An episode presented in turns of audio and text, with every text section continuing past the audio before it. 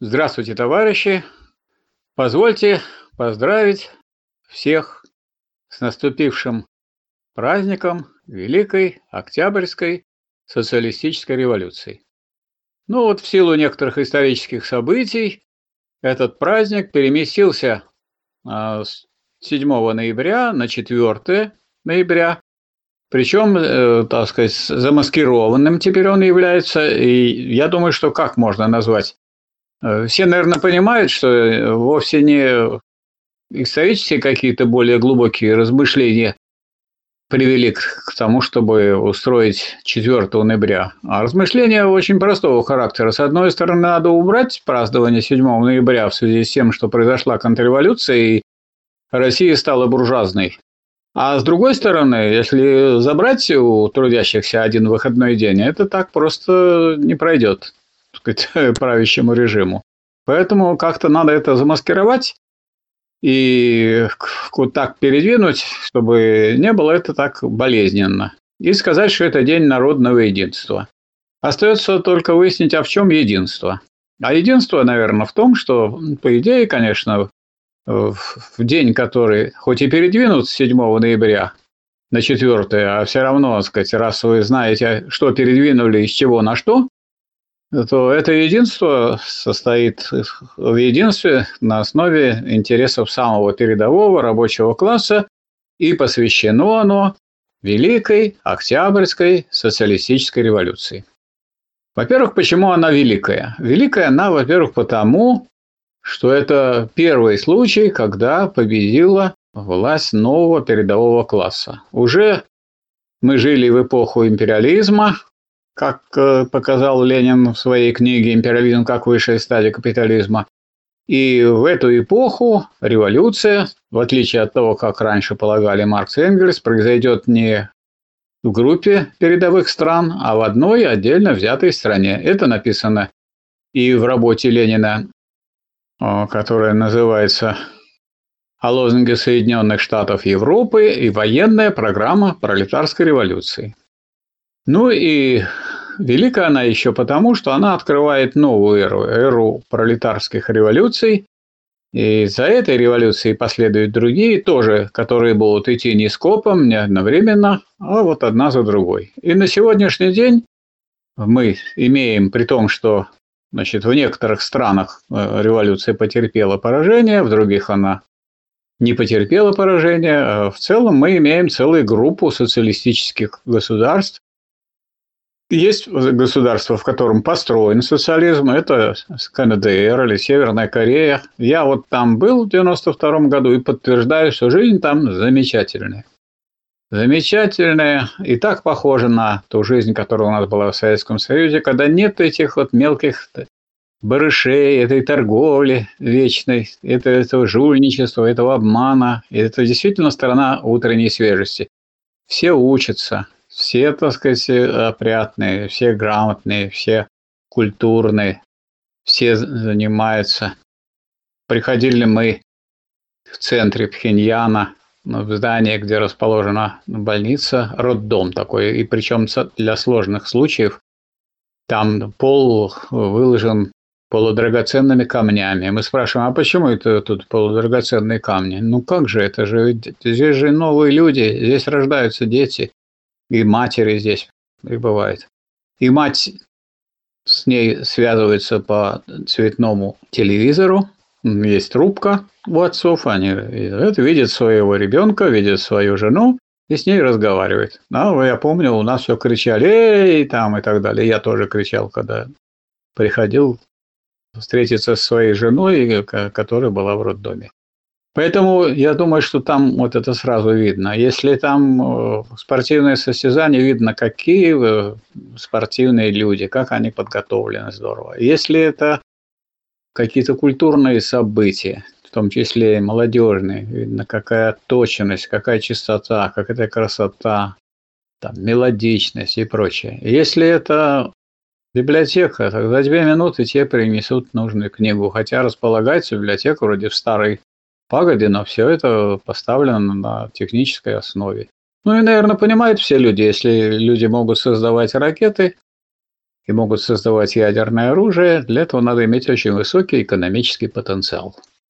То есть это страна, которая с помощью Советского Союза и Китайской Народной Республики обрела известную самостоятельность, силу и является достаточно крупной э, социалистической страной, 25 миллионов человек, которые строят социализм, опираясь прежде всего на собственные силы. А если вы не будете опираться на собственные силы, то вот будет так, как бывает вот сейчас у нас столько э, дыр, поскольку мы думали, нам будут это из Германии присылать, это будут нам из Англии присылать, это будут нам присылать, может быть, из Финляндии, а сейчас вот они все отказываются.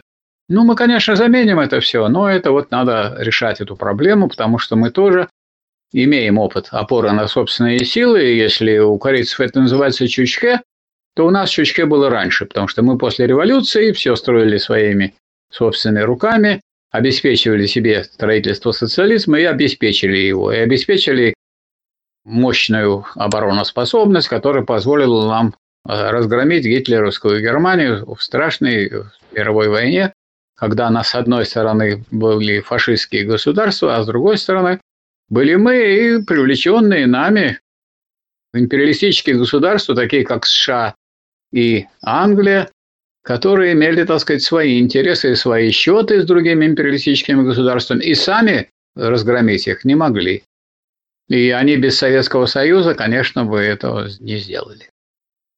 Вот, значит, страна, в которой построен социализм. А есть страны, строящие социализм. Это прежде всего Китайская Народная Республика. И строительство социализма идет очень последовательно, очень динамично.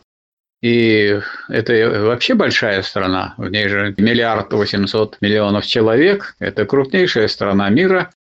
Такая же крупная страна, только Индия. Вот. Но Индия, она идет пока по капиталистической дороге, а Китай по дороге социалистической. Но и Индия, и Пакистан, и другие страны некоторые входят в Шанхайскую организацию сотрудничества. И Россия входит в нее, в которой, конечно, главную скрипку играет Китайская Народная Республика. И здесь объединение идет стран по принципу, что это те страны, которые хотят быть самостоятельными, а не ходить э, в качестве рабов американского империализма. А тогда здесь оказались и Индия, и Пакистан, несмотря на их, так сказать, определенные особые отношения с Соединенными Штатами Америки, и Россия, которая благодаря вот союзу с Китаем имеет возможность отправить свои ресурсы, которые она добывает в Китай, и получить там соответствующие средства – и в том числе и поддержать Китай в его стремлении осуществлять самостоятельную, независимую от империалистических государств политику. Дальше мы знаем, что есть у нас революционная Куба, в которой, к сожалению, после падения социализма в СССР сократилось, так сказать, производство и ослабло кубинское государство, но оно находится теперь в переходном периоде от капитализма к социализму снова. Хотя ведь социализм там был построен. Оно прошло некоторое движение вспять. Есть Лаос, в котором 6 миллионов, но есть еще, между прочим, 100 миллионов в Вьетнаме, в котором строится социализм. Это та страна, которая при поддержке Китая и Советского Союза победила крупнейшую империалистическую державу, и, надо сказать, этот опыт показывает, что не кого-то, из серьезных крупных держав самостоятельно Соединенные Штаты нигде ни в какой войне не победили.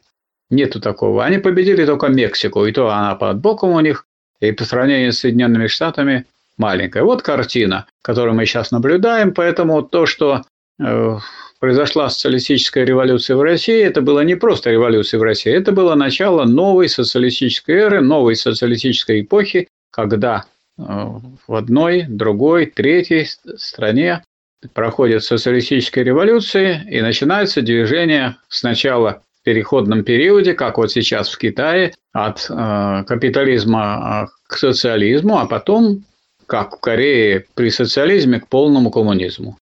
Вот в чем величие нашей революции, поэтому от того, что там туда-сюда на два, на три дня празднования передвинут, я думаю, это, наверное, связано с тем, что надо очень хорошо готовиться к этой революции. И вот, я думаю, и Красное радио, оно тоже заранее поставила вопрос о празднования этой самой революции, и поэтому мы в соответствии с тем, что нам выделено время на хорошую подготовку, ну, есть даже специальный выходной день, вот мы и готовимся к празднованию Великой Октябрьской социалистической революции.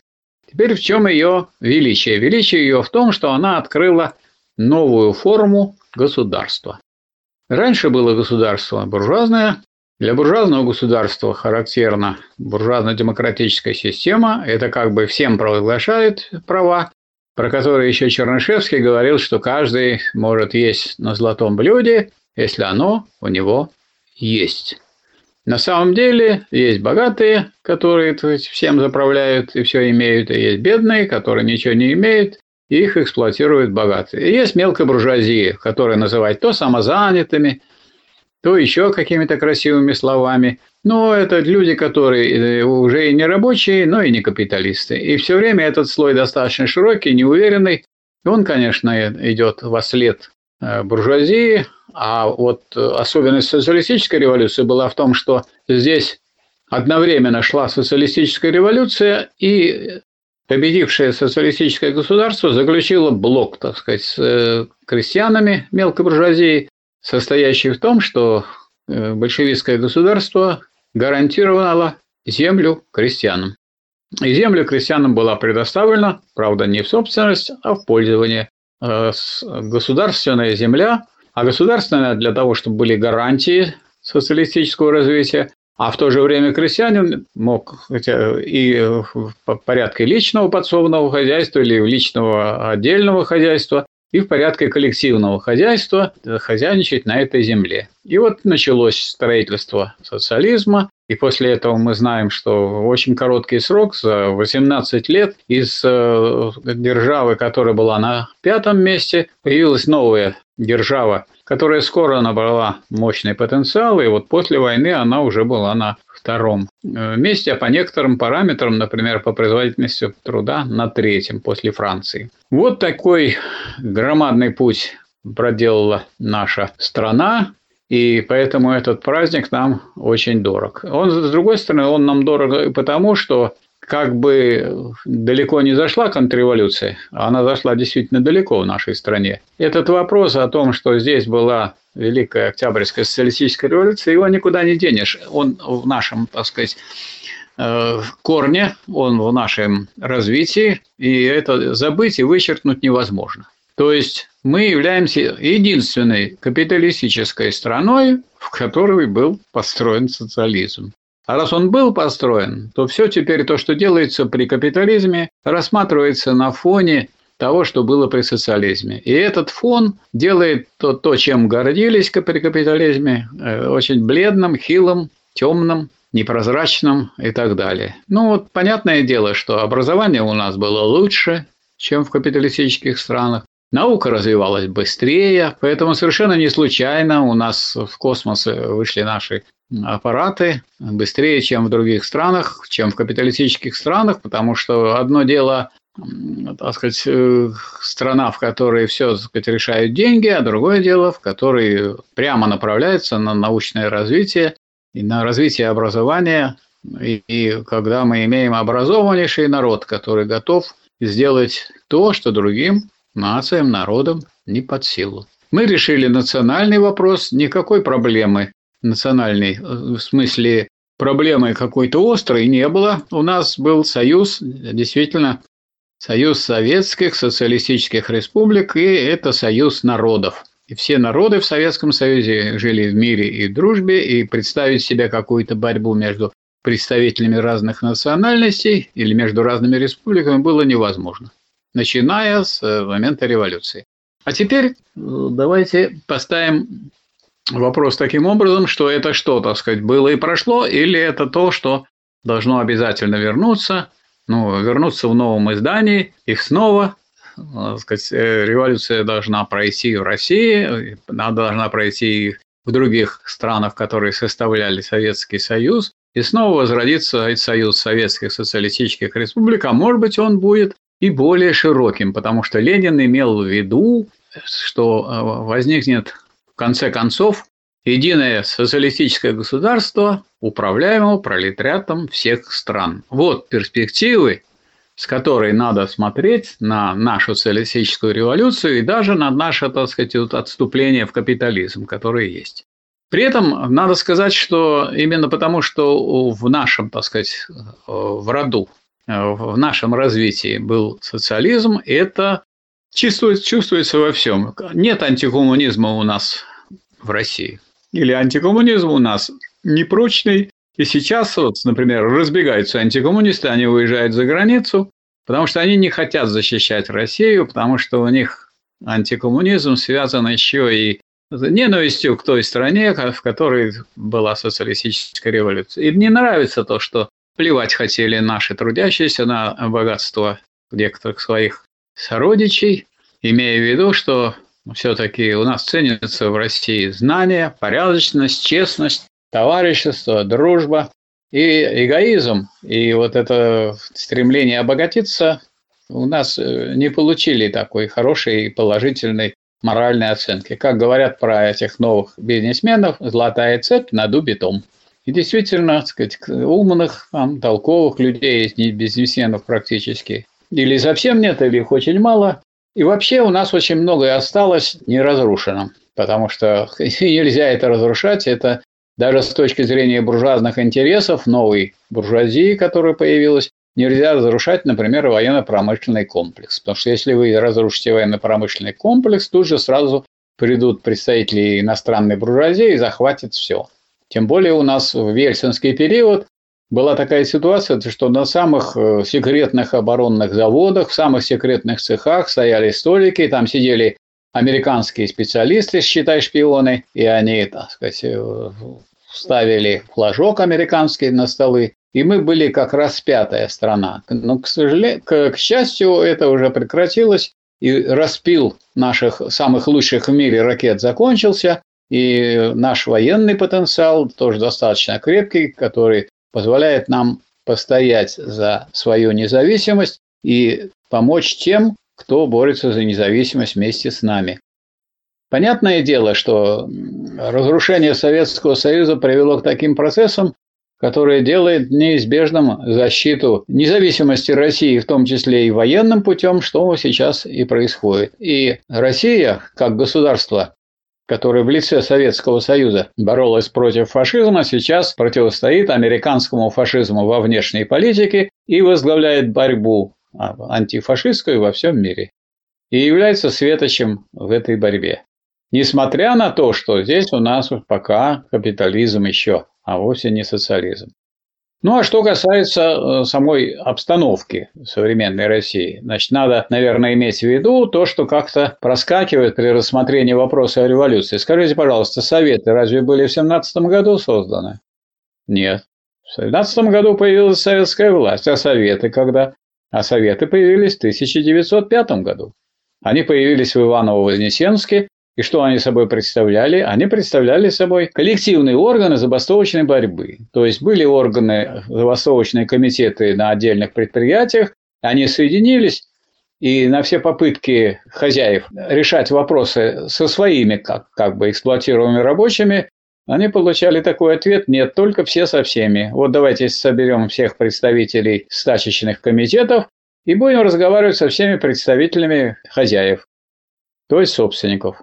И так появились органы, созданные по представительству от производственных коллективов, от стачечных комитетов, и они получили название Советов рабочих. Советы рабочих – это открытие Иваново-Вознесенского рабочего класса и рабочего класса России. Они как огонь распространились уже в 1905 году.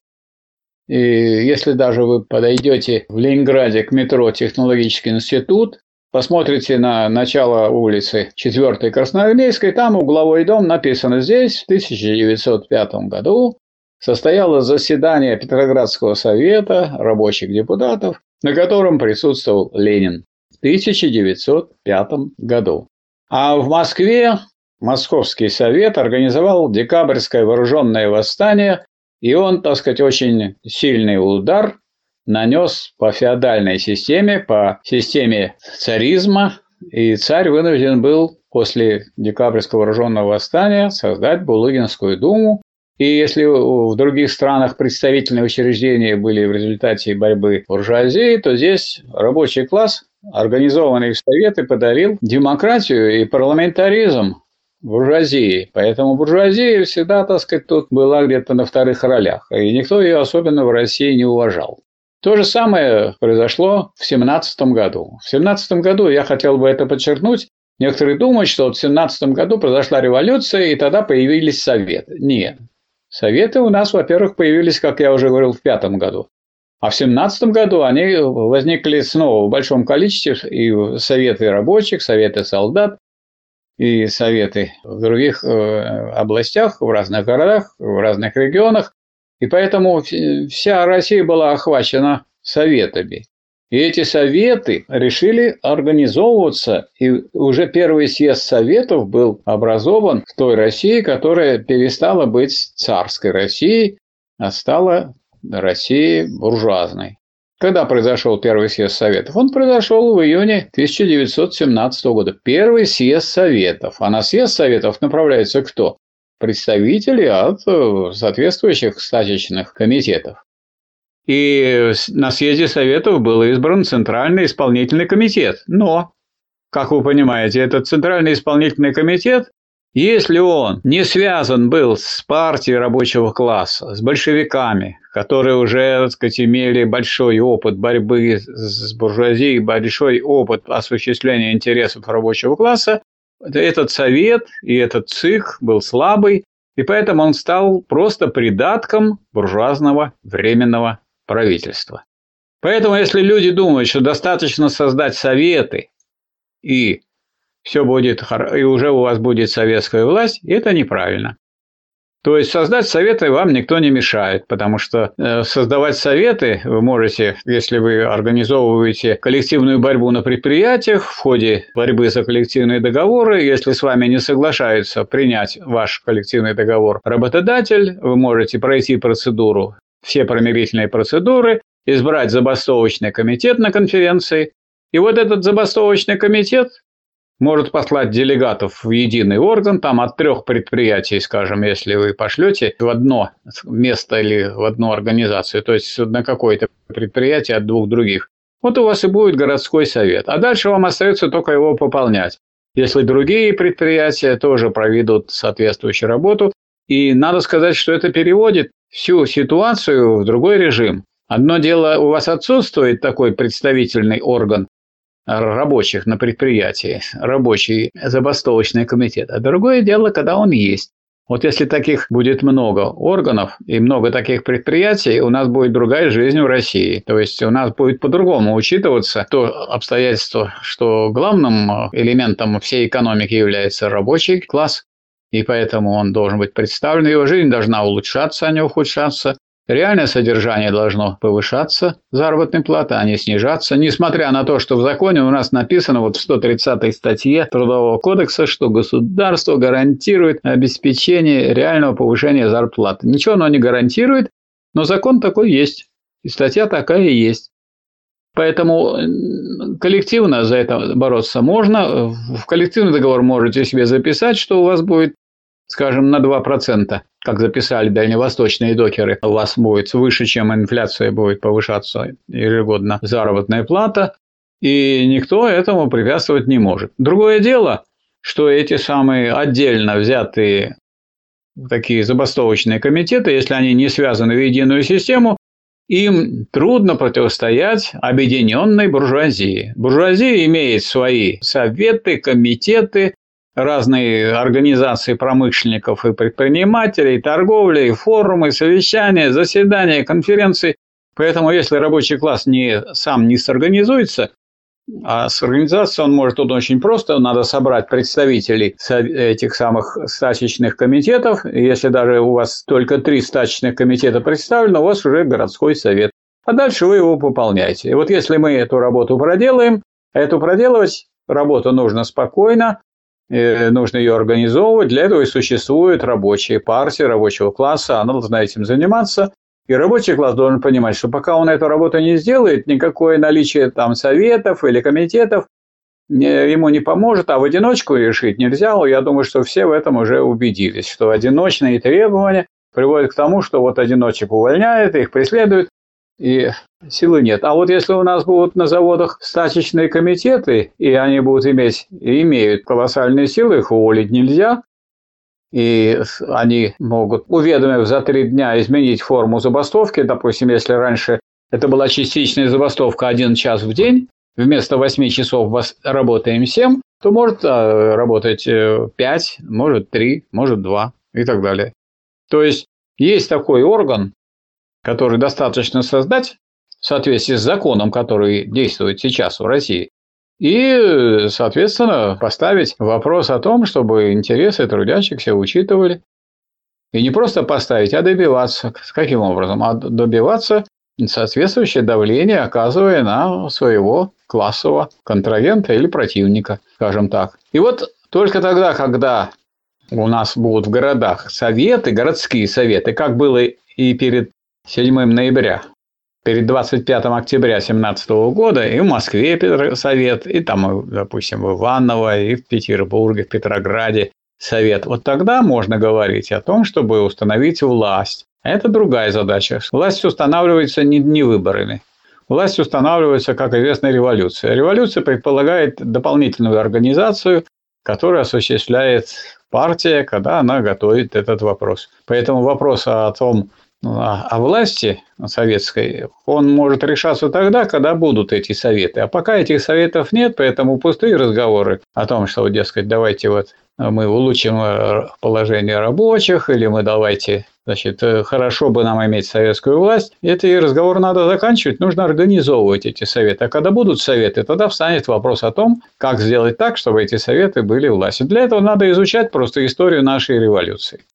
И тогда выяснится, что, оказывается, надо иметь э, большинство, большинство и в армии, э, большинство надо иметь соответствующие и соответствующих советах. То есть надо, чтобы работала партия рабочего класса. А партия рабочего класса чем она работает? Она работает э, с тем, что идет свою пропаганду и завоевывать на свою сторону.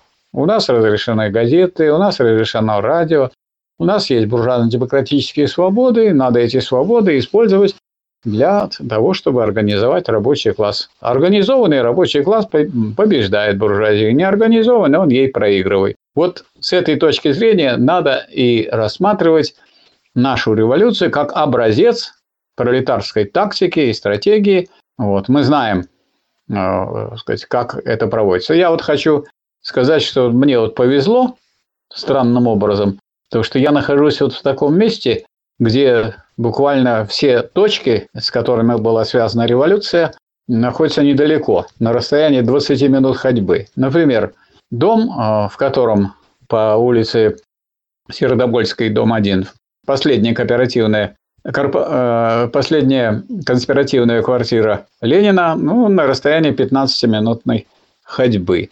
Так, там Ленин э, писал свои письма в Центральный комитет и требовал немедленной начала вооруженного восстания. А если еще там 15 минут пройти по Сердобольской улице, то там есть такое помещение, Сердобольская 35, где состоялось заседание членов военно-революционного комитета, на котором присутствовал Ленин, тоже конспиративным образом.